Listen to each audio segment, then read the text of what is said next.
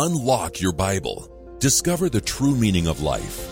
Learn the cause of world problems and the astounding solution. Prove for yourself what the future holds. In the Trumpet Literature Library, you will find answers to life's most important questions. Explore these vital titles on Trumpet Bookshelf. Welcome to Trumpet Bookshelf. I'm Grant Turgeon. Thanks so much for joining me today. God, family, friends, work, school, health, finances, all of these can easily be neglected. There is a real danger in neglect.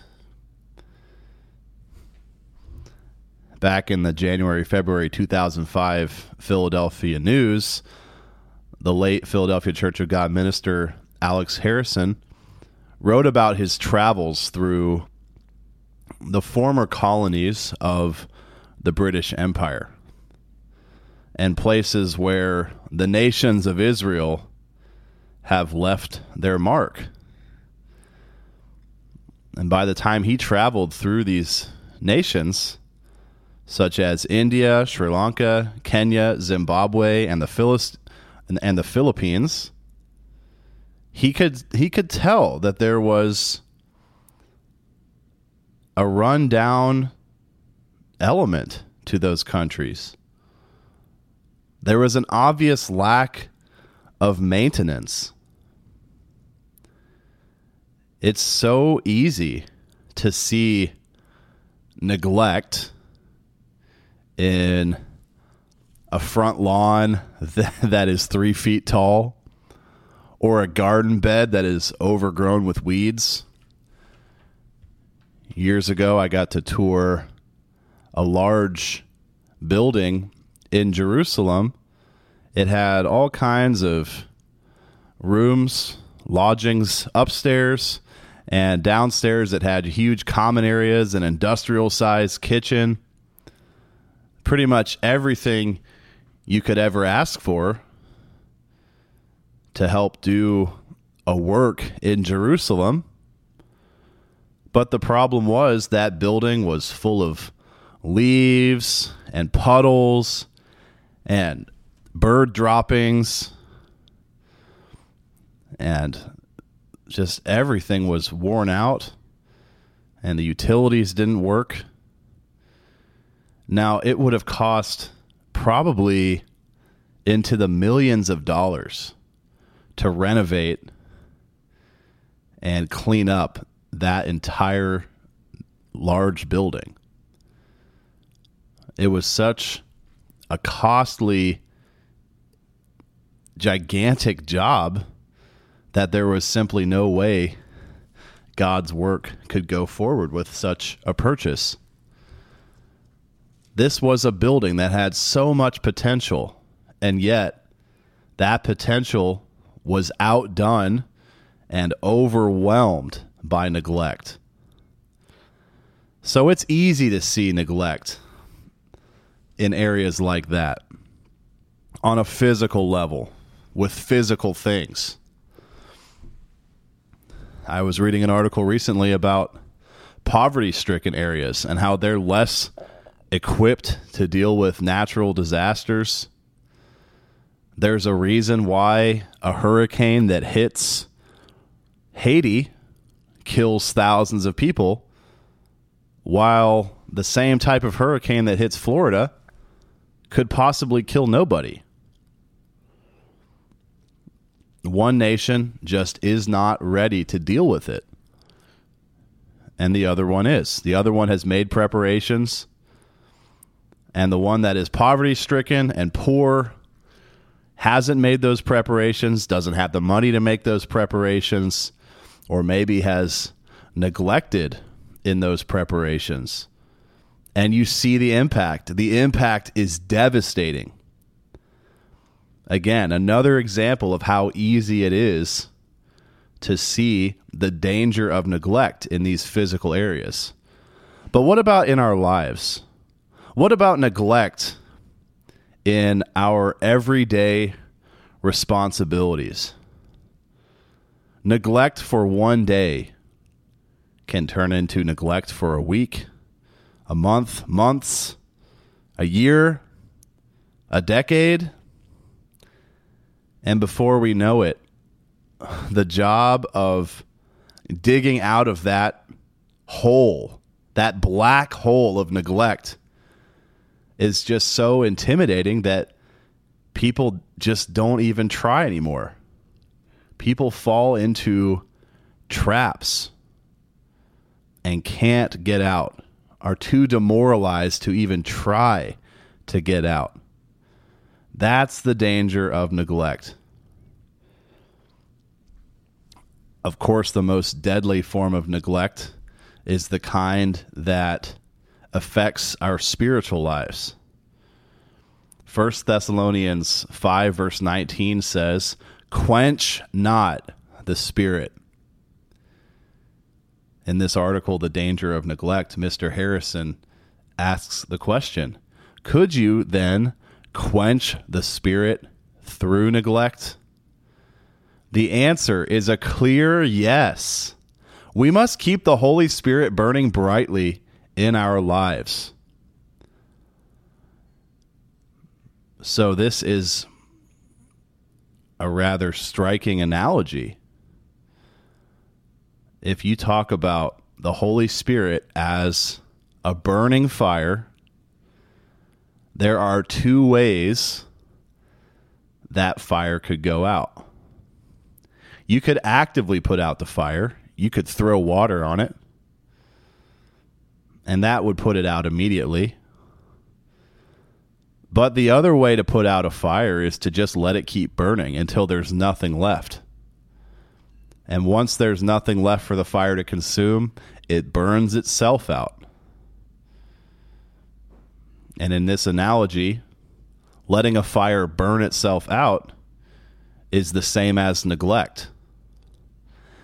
Sure, maybe we are not actively quenching the Holy Spirit.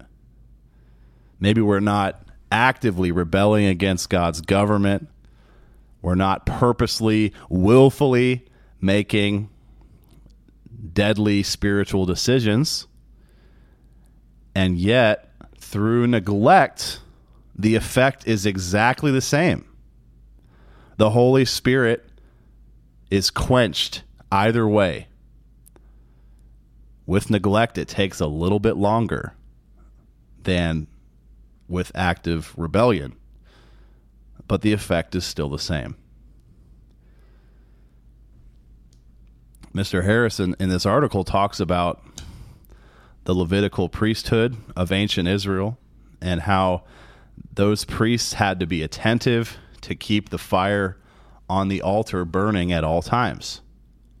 They had to put wood on it daily, and they had to ensure that nothing happened to cause the fire to go out.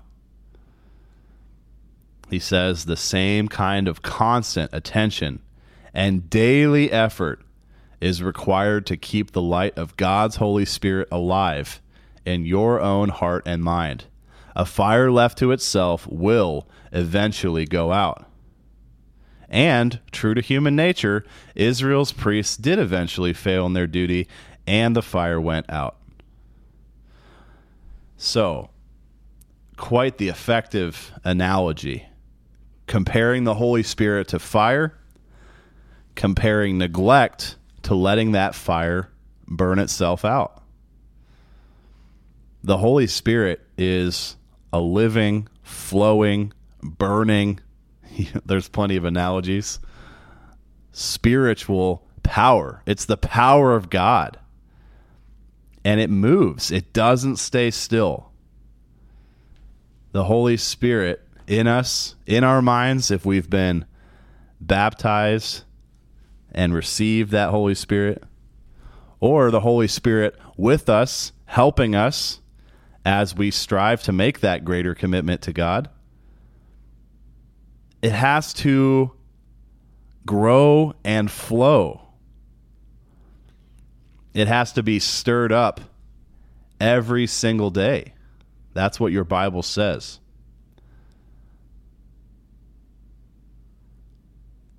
Second Corinthians 4, verse 16 makes this point for which cause we faint not, but though our outward man perish, yet the inward man is renewed day by day. We renew the power of the Holy Spirit helping us every single day. It can't be neglected. Neglecting it for even one day, skipping the spiritual priorities for even one day, can have devastating, demoralizing consequences. And probably all of us have experienced that at some point. And it's certainly a painful lesson to learn. Neglecting prayer and Bible study makes it so much tougher to get back into it again. We become less skilled at those things if we decide to take time away from them. And so it's even harder to get back into those things again. Mr. Harrison points out these two most obvious areas where we must keep that Holy Spirit fire burning. It is prayer and Bible study.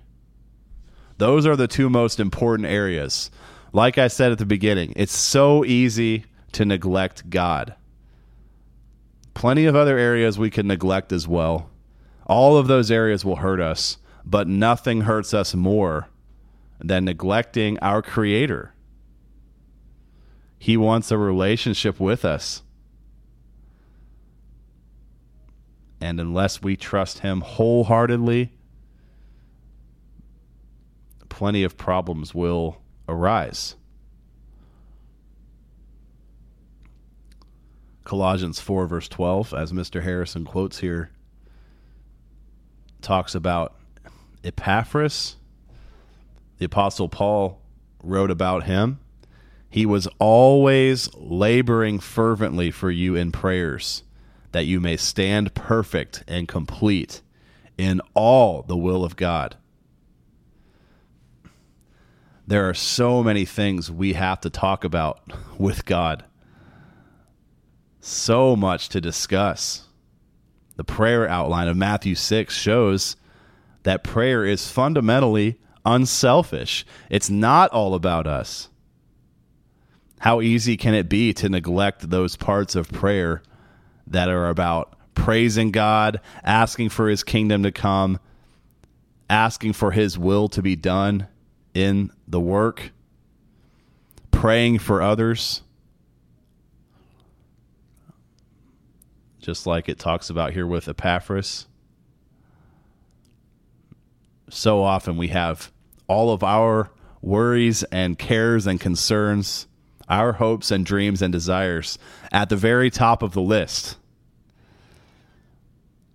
But those prayers just will not be as impactful as they should be if we're putting ourselves first. So we could neglect prayer by skipping it altogether, or we could even neglect specific parts of it because it is a lot easier to speak in detail about ourselves. There's a lot more urgency when it comes to speaking about ourselves naturally. And we could overlook those more important other aspects of prayer. We could neglect those. Mr. Harrison writes In short, prayer is essential to your spiritual vitality. You cannot retain God's Spirit without it. Unless you pray and pray often, you will quench God's Spirit. Praying often, that's what King David did three times a day. The prophet Daniel prayed three times a day. So many of the biblical heroes most likely did it three times a day morning, noon, and night, or evening, morning, and midday. They had that constant contact. Now, this subject of neglect was extremely corrective for me. It really did hit home to me. I could see so many areas that I have neglected in some way or another over the years. The good thing is, though, we still have time to turn things around. The Bible talks about taking vengeance against the devil for causing us to fall into those traps of neglect. Fighting him, and ultimately, Satan is a coward and he flees when we go on the attack, when we charge at him head on, like David against Goliath as we heard recently here in Edmond, Oklahoma, during Sabbath services. The devil will flee. James 4, verse 7. Now, Mr. Harrison turns to Bible study. Bible study is the one that is more often overlooked. We need to pray for God's help and His Holy Spirit power every day. We need to talk to God, but Bible study is God talking to us, it's Him replying to us. And we need that just as much, if not more. You know, from any human relationship, that if one person talks the entire time, it becomes pretty unpleasant. It, it becomes overbearing. Who wants to be talked at the entire time and never be able to respond? That's exactly what it is if we do our prayer and miss out on study. If we let a few days go by and then realize, oh, I haven't even made any progress in this booklet that I started or this this Bible book that I wanted to to study into more deeply this week. Every single day we can burn this truth into our minds and hearts. We can etch it deep within us. And that's what gives us a living hope. we can put the truth in us and it can flow out from us, much like the Holy Spirit does as well. When we are studying deeply into the truth, we really want to, to share what we learned with our friends, with our family. And so the truth does end up flowing out from us as well. Mr. Harrison writes, You must approach Bible study as a seeker of truth. A seeker of truth, not as a scoffer and a scorner, someone trying to prove things wrong, someone trying to prove his wrong ways right, but as a seeker of truth. 1 Thessalonians 5, verse 21 prove all things, hold fast that which is good. So prove all things, not disprove all things. Prove all things. The Bible is right every single time. We don't have to have any doubt in that. We have plenty of material available to you for free at thetrumpet.com that will explain that to you. Mystery of the Ages, the proof of the Bible. Does God exist? You can absolutely definitively prove that the Bible is right about everything. And once you prove that, that has to be the mindset. It has to be a positive study of the Bible to prove it and not to disprove it. And when we study regularly, in balance, not 10 hours a day to where we get distracted by the twiggy issues and get away from the trunk of the tree, when we study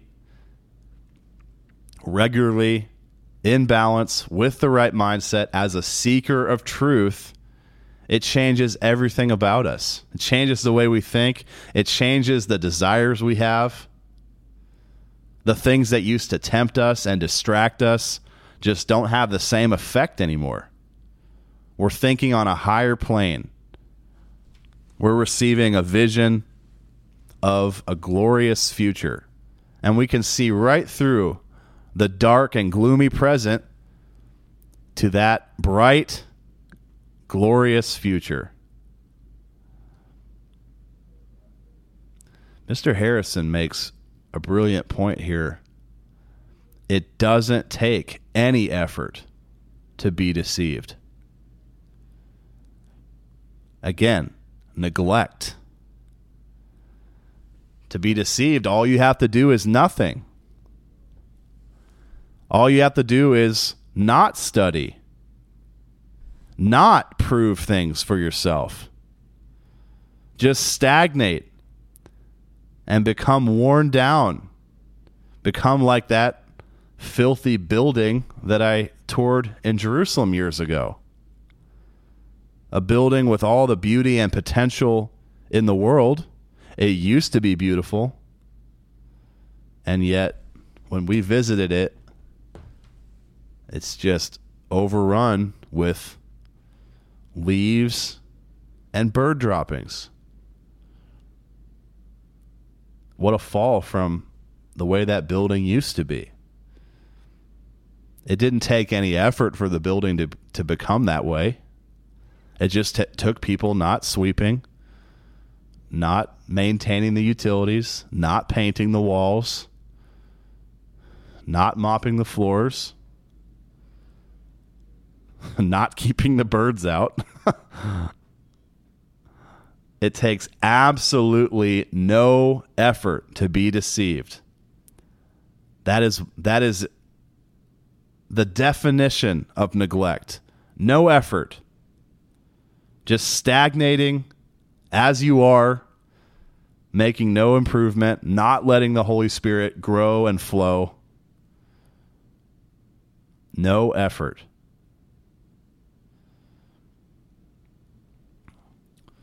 Mr. Harrison writes The Word of God and God's Spirit are inseparably linked. Jesus Christ said in John 6, verse 63 The words that I speak unto you, they are spirit and they are life. Don't you want to read about life? That's right within the pages of your Bible. It's spirit, it's life. Neglecting that means choosing death. Even though it's not active rebellion, it's choosing not to learn about life and what is the opposite of life. There is real danger in neglect. We've mainly talked about prayer and Bible study. But it is obvious when we look around at society the real slippery slope of neglect. Neglect in family leads to broken homes and criminals. And basically the government taking over for what the father should be doing. The government steps in gladly when the father fails. What about neglect in finances? Not having a budget, not tracking how we use credit cards. What happens? Before we know it, we're in our 30s and 40s and beyond with no savings, crippling debt. It didn't take any effort at all. It just took neglect. The average person in the US has about ten to fifteen thousand dollars in debt, and that's not even including debt on a mortgage so much debt just stacked up on credit cards, just a burden hanging over their heads like a black storm cloud. And it all happened because of neglect. So you can see how neglect is damaging in every area. That's something we desperately need to avoid. It's just about making a little bit of progress in each area each day. I have a list of all the areas of my life. And by the end of the day, I just want to be able to write, okay, I made the tiniest amount of progress here. I wrote 100 words. Even though that's not a lot, it's more than zero words. If I can if I can just at the end of the day say, okay, I made some progress here, I got some grading done, I did some preparation for classes, I prepared for a radio show or whatever it might be. I spent a good amount of time with my family. I read 10 pages. I want to read every day, you see? Not always going to have time for 50 to 100 pages of reading, but 10 pages is more than zero. So, category by category, was any progress made? If progress is being made, we're not falling into the trap of neglect. This is a daily battle, and it's a spiritual battle. Satan will attack us with neglect any chance he can, and we have to drive him out. So, do all you can to crush the deadly danger of neglect. Remove it completely from your life. Thanks so much for listening today. I'm Grant Turgeon. This has been Trumpet Bookshelf. You've been listening to Trumpet Bookshelf. Please email your thoughts to comments at kpcg.fm. Listen for new episodes every Friday at 10 a.m. Central Time.